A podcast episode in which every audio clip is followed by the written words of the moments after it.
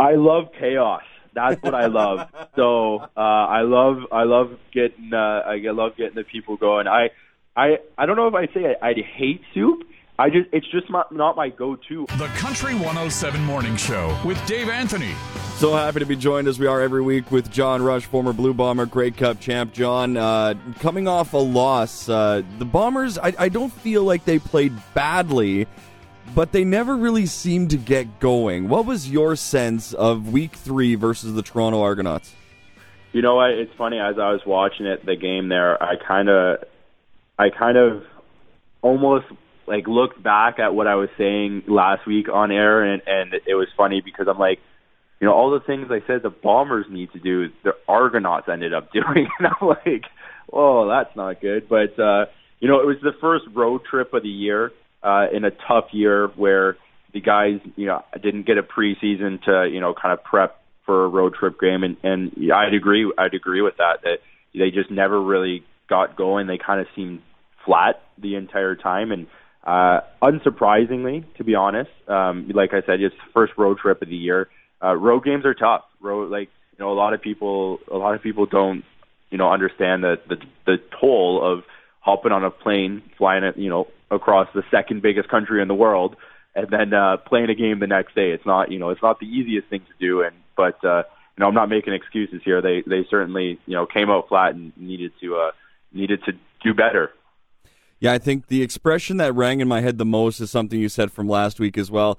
Both teams get paid to play this game. It's not like Toronto was just going to roll over and say, okay, Winnipeg, here, you take another game. Uh, you got to give credit where credit's due. Toronto came out with a game plan and then executed the game plan.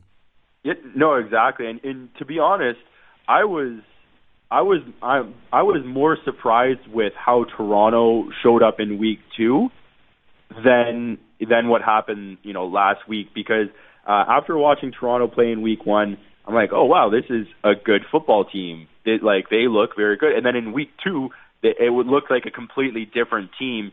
And then and then last week, obviously, we saw them and what they're capable of. And you know, and it was back to their week one form. And you know, that's it's it's it was kind of interesting. I was I was pretty surprised with their Toronto's week two performance uh, as opposed to uh, Winnipeg's. Yeah, I think that's a great way of putting it. Uh, again, with with Winnipeg, you know, coming off that first loss, again, they never really got their wheels going, but it never felt like they were out of that game. Does that say something about the team, and is that something positive that the guys can take going forward? That you know, even though they didn't have their best, they were never really out of it. Yeah, no, it kind of it kind of speaks to the talent of the team. You know what I mean? And and and the ability of these players, you know, even if they're uh, even if they're flat, they're still right there with the uh, with the other team, right? And you know, everyone, you know, we're all humans, right? Even if even if professional athletes are paid to play and paid, you know, to play well, uh, you know, we're all going to have off weeks. Uh, but you know, to be flat, uh, as we all kind of saw, but still be 100% in that game, you know, it really speaks to uh, you know the, the the sheer talent and uh, you know ability of this team. Offense, uh, you know, they get a lot of the fireworks. They make, uh, you know, they they usually are the ones that impacting the scoreboard. But boy, was the Bombers' defense just critical in keeping them in those games. And it's not something you count on offense from the defense. But when you have, uh, you know, a couple of scores or some big stops and a game uh, like Jackson Jeffcoat had, what does that do for the rest of the team when the defense is really making such an impact on both sides of the ball? You know, it's it's an absolute game changer. Uh, being able to uh, have a defense that's that talented. Uh, you know, and, and they they were my pick last week. The front seven uh, was my pick last week, and Jackson Jeffcoat came out had a stellar game. Jesse Briggs scored a touchdown. Uh, you know, I'm I'm happy with how my pick turned out uh, for unsung heroes, but uh, but as a you know a, a team aspect, it's you know it's it's undeniable. Um, you know the how how much energy it brings to the team. It's crazy how you can feel it when you're on that sideline when a defense is doing well and you know getting interceptions, getting sacks, getting you know a, a touchdown. It completely changes the tide of a game in, in one play. And there's you know there's plenty of studies and there's plenty of stats that talk about how um, holding on to the ball and not creating turnovers is pretty much key to success because every game can be boiled down to you know a few key plays, and usually those key plays are turnovers. You know, you're giving that other team more opportunities to score, or uh, you know, like we saw last week, the defense just straight up scoring. They're more often times than not that team's going to win, right? And obviously, it didn't happen last week, but you know, um, if you're a stats person, uh, the stats are are in our favor with the defense. You know, playing lights out like that. Talking with John Rush uh, about the Winnipeg Blue Bombers heading into week four, a, a, rare Sunday game. We'll get to that in just a little bit. John, as a fan, I can look at the numbers, I can watch the game, and, and I can start growing concerned at times for no reason. Zach Collaros goes 18 of 34 for 204 yards, two TDs, and interception. Didn't look great. Didn't look like he had his A or maybe even his B game through most of that contest. Is it far too early to be concerned about a quarterback as veteran as Zach Collaros? Yeah, no, a hundred percent. Zach, uh, Zach's a pro through and through, and and you know it's always interesting. I always, you know, whenever I whenever I you know turn on TSN or or Sports Center or whatever, whatever, you know, even on Instagram you see it and you know you have all these sports announcers calling for the quarterback's head. I'm always like, I sat in those meetings, and a lot of the times, you know these these interceptions or or you know drop balls or you know missed passes and stuff like that. I'd probably take a take a stab at you know saying at least 25% of those aren't always the quarter's the quarterback's fault.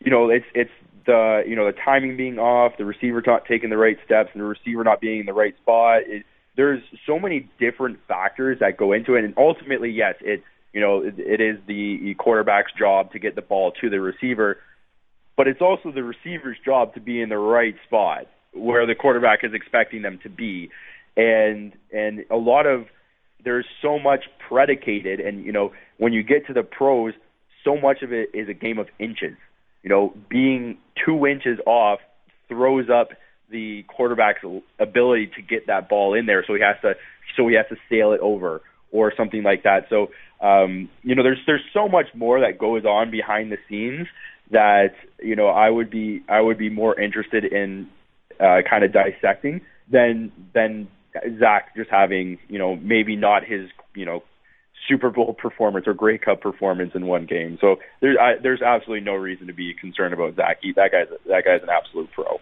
All right, but what about uh, the kicking? Is there reason to be concerned about the Blue Bombers kicking going forward? Because those are big points that those kickers are, are usually in situations to either make or miss. Is the kicking situation something that concerns you?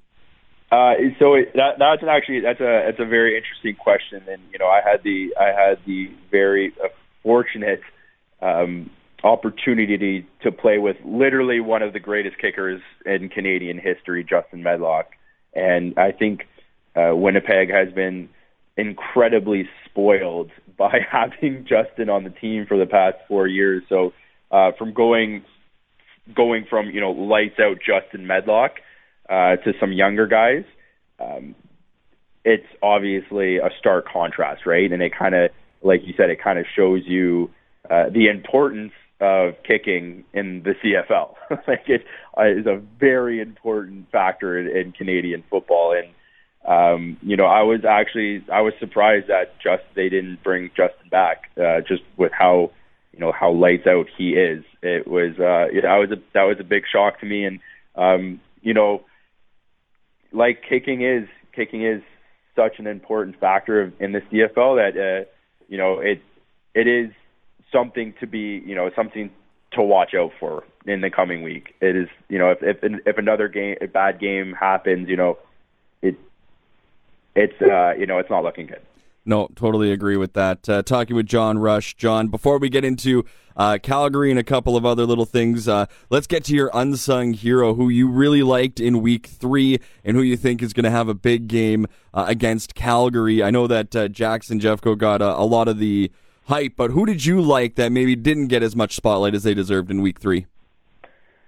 I, I want to say, um, and I know I know he well, there's two guys. There's two guys, and they both hate the spotlight. So if they ever hear this, they'll they'll hate me for it. But uh, Mike Miller, um, obviously becoming the leading special teams tackler of all time, and probably no one will ever catch his record uh, because he is literally just the best. It's it's absolutely absurd that teams do not game plan for Mike Miller. Uh, we've seen it. I've played in with him for four years, and not one team we ever played against ever game planned for Mike Miller, and it just made no sense to me.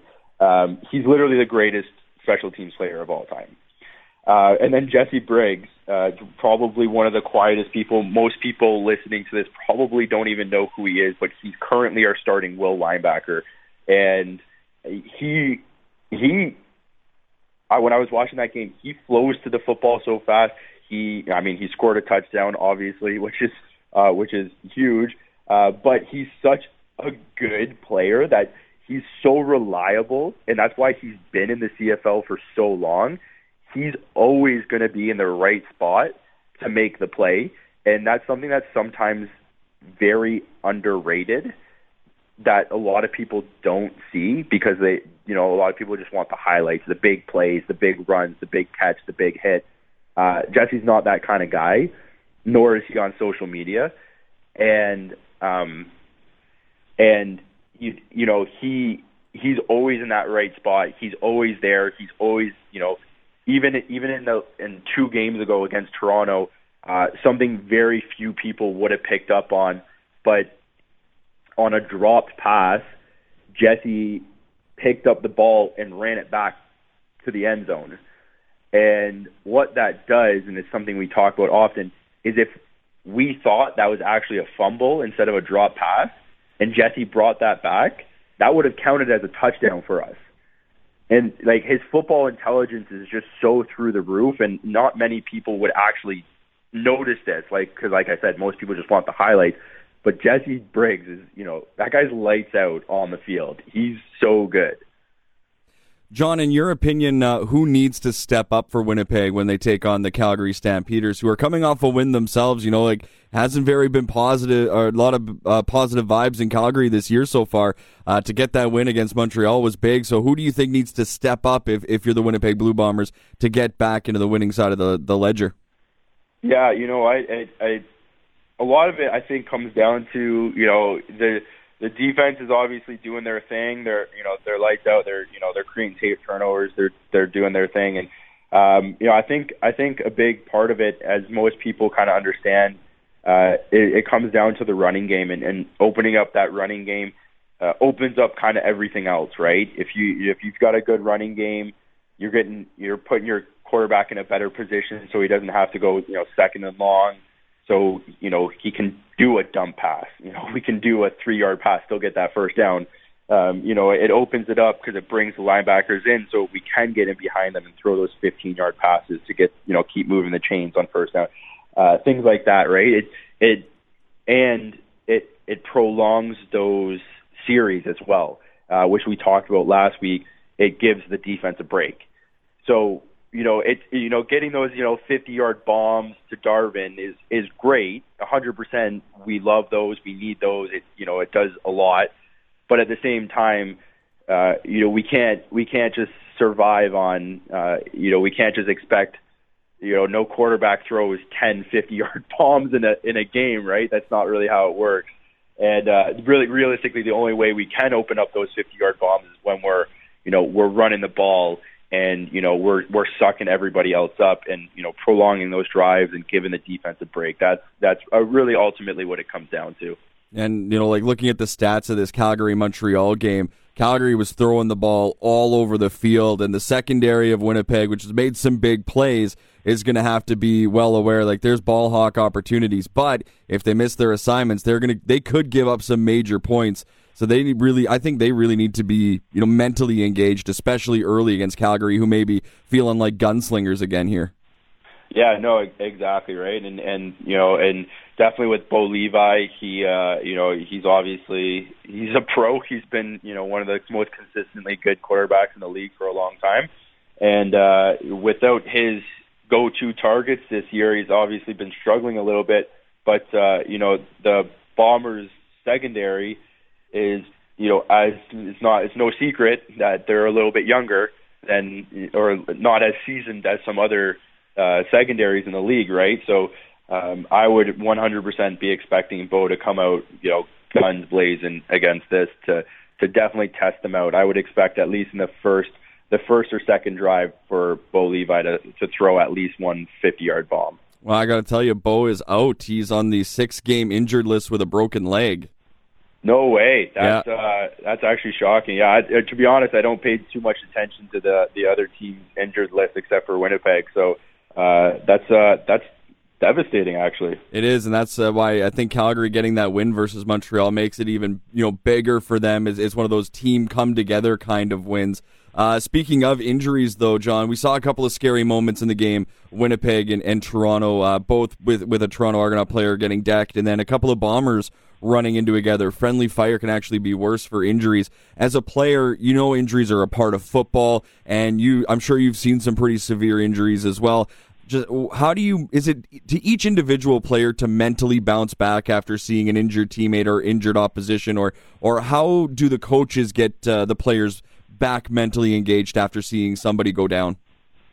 You know, it, especially when it's like in the moment and on the field, it's it's super. It's it is difficult it is very difficult to kind of get everyone back uh, engaged um, after kind of sitting around uh, for so long and, and seeing if, if, especially if it's a bad injury um, or or you know a key player or something like that. It it makes it it makes it difficult for a lot of the guys to you know stay mentally in in it.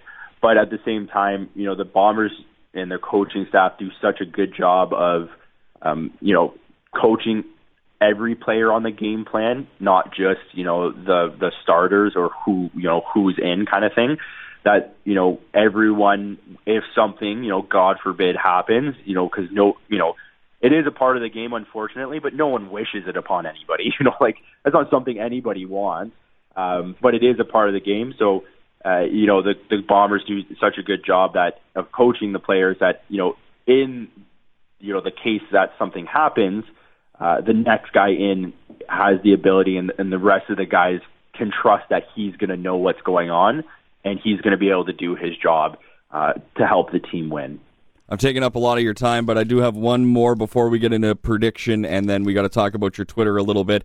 Do Sunday games throw off uh, players' timing or, or players' rhythm as, when they're getting ready for a game? Bombers have back-to-back Sunday games here. Is that going to be different for them, or do players even notice that kind of stuff? Uh, you know what? It's that's actually a really interesting question um, because, like, yes and no. Um, when I first got into the league, it was like my first year. It was a struggle because you know I came from the CIS. All our games were on the same day. It was like you know with cake. You knew exactly what was going on. Then all of a sudden you're flying across the country. You're staying in hotels and uh, your games are on Thursday night or Friday or Saturday. You know, it was uh, it was uh, a big adjustment in my first year. It was very odd, and all of our games were night games too, which was uh, so you're kind of sitting around all day trying to figure out what to do until game time. That was uh, that was certainly uh, an adjustment in my first year. Uh, but once you get into a routine and a rhythm, and you know kind of know what to expect, it it doesn't really change much. Uh, especially, it's actually better that they go they go back to back Sunday games because then then you can actually get into like a normal work week for that second one. Uh, whereas opposed if you went, you know, if you went Sunday, Friday, Sunday, or something like that, it would it throws everything kind of out of whack. The hardest the hardest is the part, and they've tried. The CFL has done a pretty good job of trying to get rid of this. Is going kind of like the Sunday game to a Thursday game. Mm-hmm. That's the hardest transition because you're not fully recovered. You don't get the amount of practice time. The prep time is not the same, and and to my knowledge, I'm pretty sure there's no, um, there's no nobody has to do that this year. Uh, I could be wrong. I'm not an expert on the schedule, but um, in my first and second year, there was actually quite a few games like that, and those were those were significantly harder than the uh, um, than than than a like kind of a Sunday game. All right, John, uh, give us your prediction. What you think may happen coming up on Sunday as the Bombers take on uh, Calgary. You know what? uh, I'm obviously a Bomber faithful, um, and, and I've been I've been right two out of three times this year so far. So I'm going with the Bombers win again. Um, it'll be interesting uh, to see. I think the I think the the Bombers offense has a really good opportunity if they can assert their their run uh, early that they'll they can score a lot of points. But uh, if they don't get that going, then it could be uh, it could be you know bad news bears for them. So uh, I, I have I have faith, but uh, I think the score is going to be twenty to six for the Blue Bombers. All right, so the defense showing their teeth again, offense getting going. I like that prediction. John, before we let you go, we got to talk a little bit about your Twitter account because if you do not follow at John Rush 32, you need to. It is hilarious. Uh, you, one of your most popular tweets, uh, you know, all your popular tweets, it seems to be about your dogs. You have great random thoughts, but your dogs are really the star of your social media accounts. On Twitter, you got one tweet with 11,600 likes. Uh, did Bailey end up getting any of your tater tots that uh, at least uh, they tried to get there? Uh, yeah, no, she uh, she got a couple of my tater tots. They, you know, it's funny because um, it's I was actually I had pizza. I had pizza two nights ago, and they team up on me. They like they they have this down to a science. They know they know how to play me. So Bailey, well, I had my pizza on the, the, the table in front of my couch and Bailey will come up and like try and try and bug me from the side, and I'm trying to push her away because I'm trying to eat my pizza. Then all of a sudden, I look back and Bone's face deep inside of the pizza box, and I'm just and then so then I go and I'm freaking out. I'm like, oh my god, Bone! I'm trying to trying to control Bone to get away from the pizza box. I turn around, Bailey's licking the the ranch dressing off my plate, and I'm just like, you like you guys coordinated this, didn't you? And you know, it's not the first time it's happened either. So uh, yeah, after after I tweeted that, everyone was asking, but yeah, she she definitely got some of my tater tots that day. Absolutely love that, and those dogs are are fantastic. Uh, what is your uh, vegan recommendation for anybody watching on a Sunday night? So it's going to be a little bit a bit of a different feel. Maybe it won't be a party atmosphere uh, while watching the Bombers Calgary. What's your vegan meal suggestion for that uh, for that game? You know what? I'm actually just looking at making a, a, a s'mores recipe this week uh, in the air fryer. So I'm I'm I'm a bit obsessed with my air fryer right now. I use it every single day because it's amazing, and uh, I'm gonna I'm gonna try and figure out how to make vegan s'mores uh, in the air fryer. So uh, if you're if you know if you're kind of if it's like eight o'clock on a on a Sunday night, you know a nice campfire, the the weather's getting a little bit cooler. Throw the game on the projector on the side of the house. Maybe make some s'mores. Uh, it's not a bad idea. That is awesome. And I'm sorry I got to do one more to you here only because it just popped up again. Confirm or deny, figure it out, lay it out on the line here, John. Do you or do you not hate soup? Because I don't think people really are uh, quite sure which side of the fence you're landing on anymore. You came out with a scorching hot take and then you may have backed off on it. I don't know. Do you love or hate soup? I love chaos. That's what I love. so uh, I love I love getting uh, I love getting the people going. I I I don't know if I say I, I hate soup. I just it's just not, not my go-to. I'm always left hungry after I eat soup, it, so I would never pick it as a meal. You know, like I would always pick something else as uh, over soup. I just don't understand why people pick soup first. Like I just it would never be me. Like if I had it, like if it came with a with a meal, if it you know if it came you know as an appetizer kind of thing or as a side, sure, great, I'm going to eat it. Like it's tasty, but there's not a lot of nutrition in it. It's not filling um, you know, I, I just don't I just don't really understand the point of it to be honest. I love you're talking yourself into a circle now. You're like, yeah, it's fine, and then you start listing off all the reasons it's not great, and then yeah. it's just great. I like that a lot. Uh, for fashion advice, for food advice, and more, follow him on Twitter at John Rush 32 How can people find you on Instagram, John? Because I know you're very active on there as well. Yeah, my Instagram's uh, at John Rush 5 At John Rush 5 on Insta. John, thanks so much for doing this today. I appreciate it. Yeah, no, thanks a lot. We'll, we'll chat next week, okay? The Country 107 Morning Show with Dave Anthony. Weekday mornings only on Country 107.